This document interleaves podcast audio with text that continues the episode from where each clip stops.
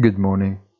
The level of cognitive dissonance in the market is probably measurable by the dollar, which has moved by around 3% in just less than a week.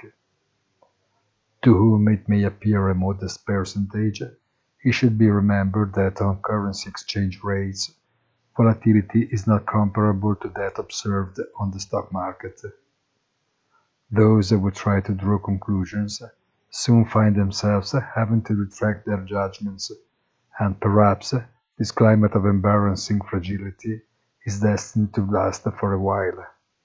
Have a nice day and please visit our site easy-finance.it.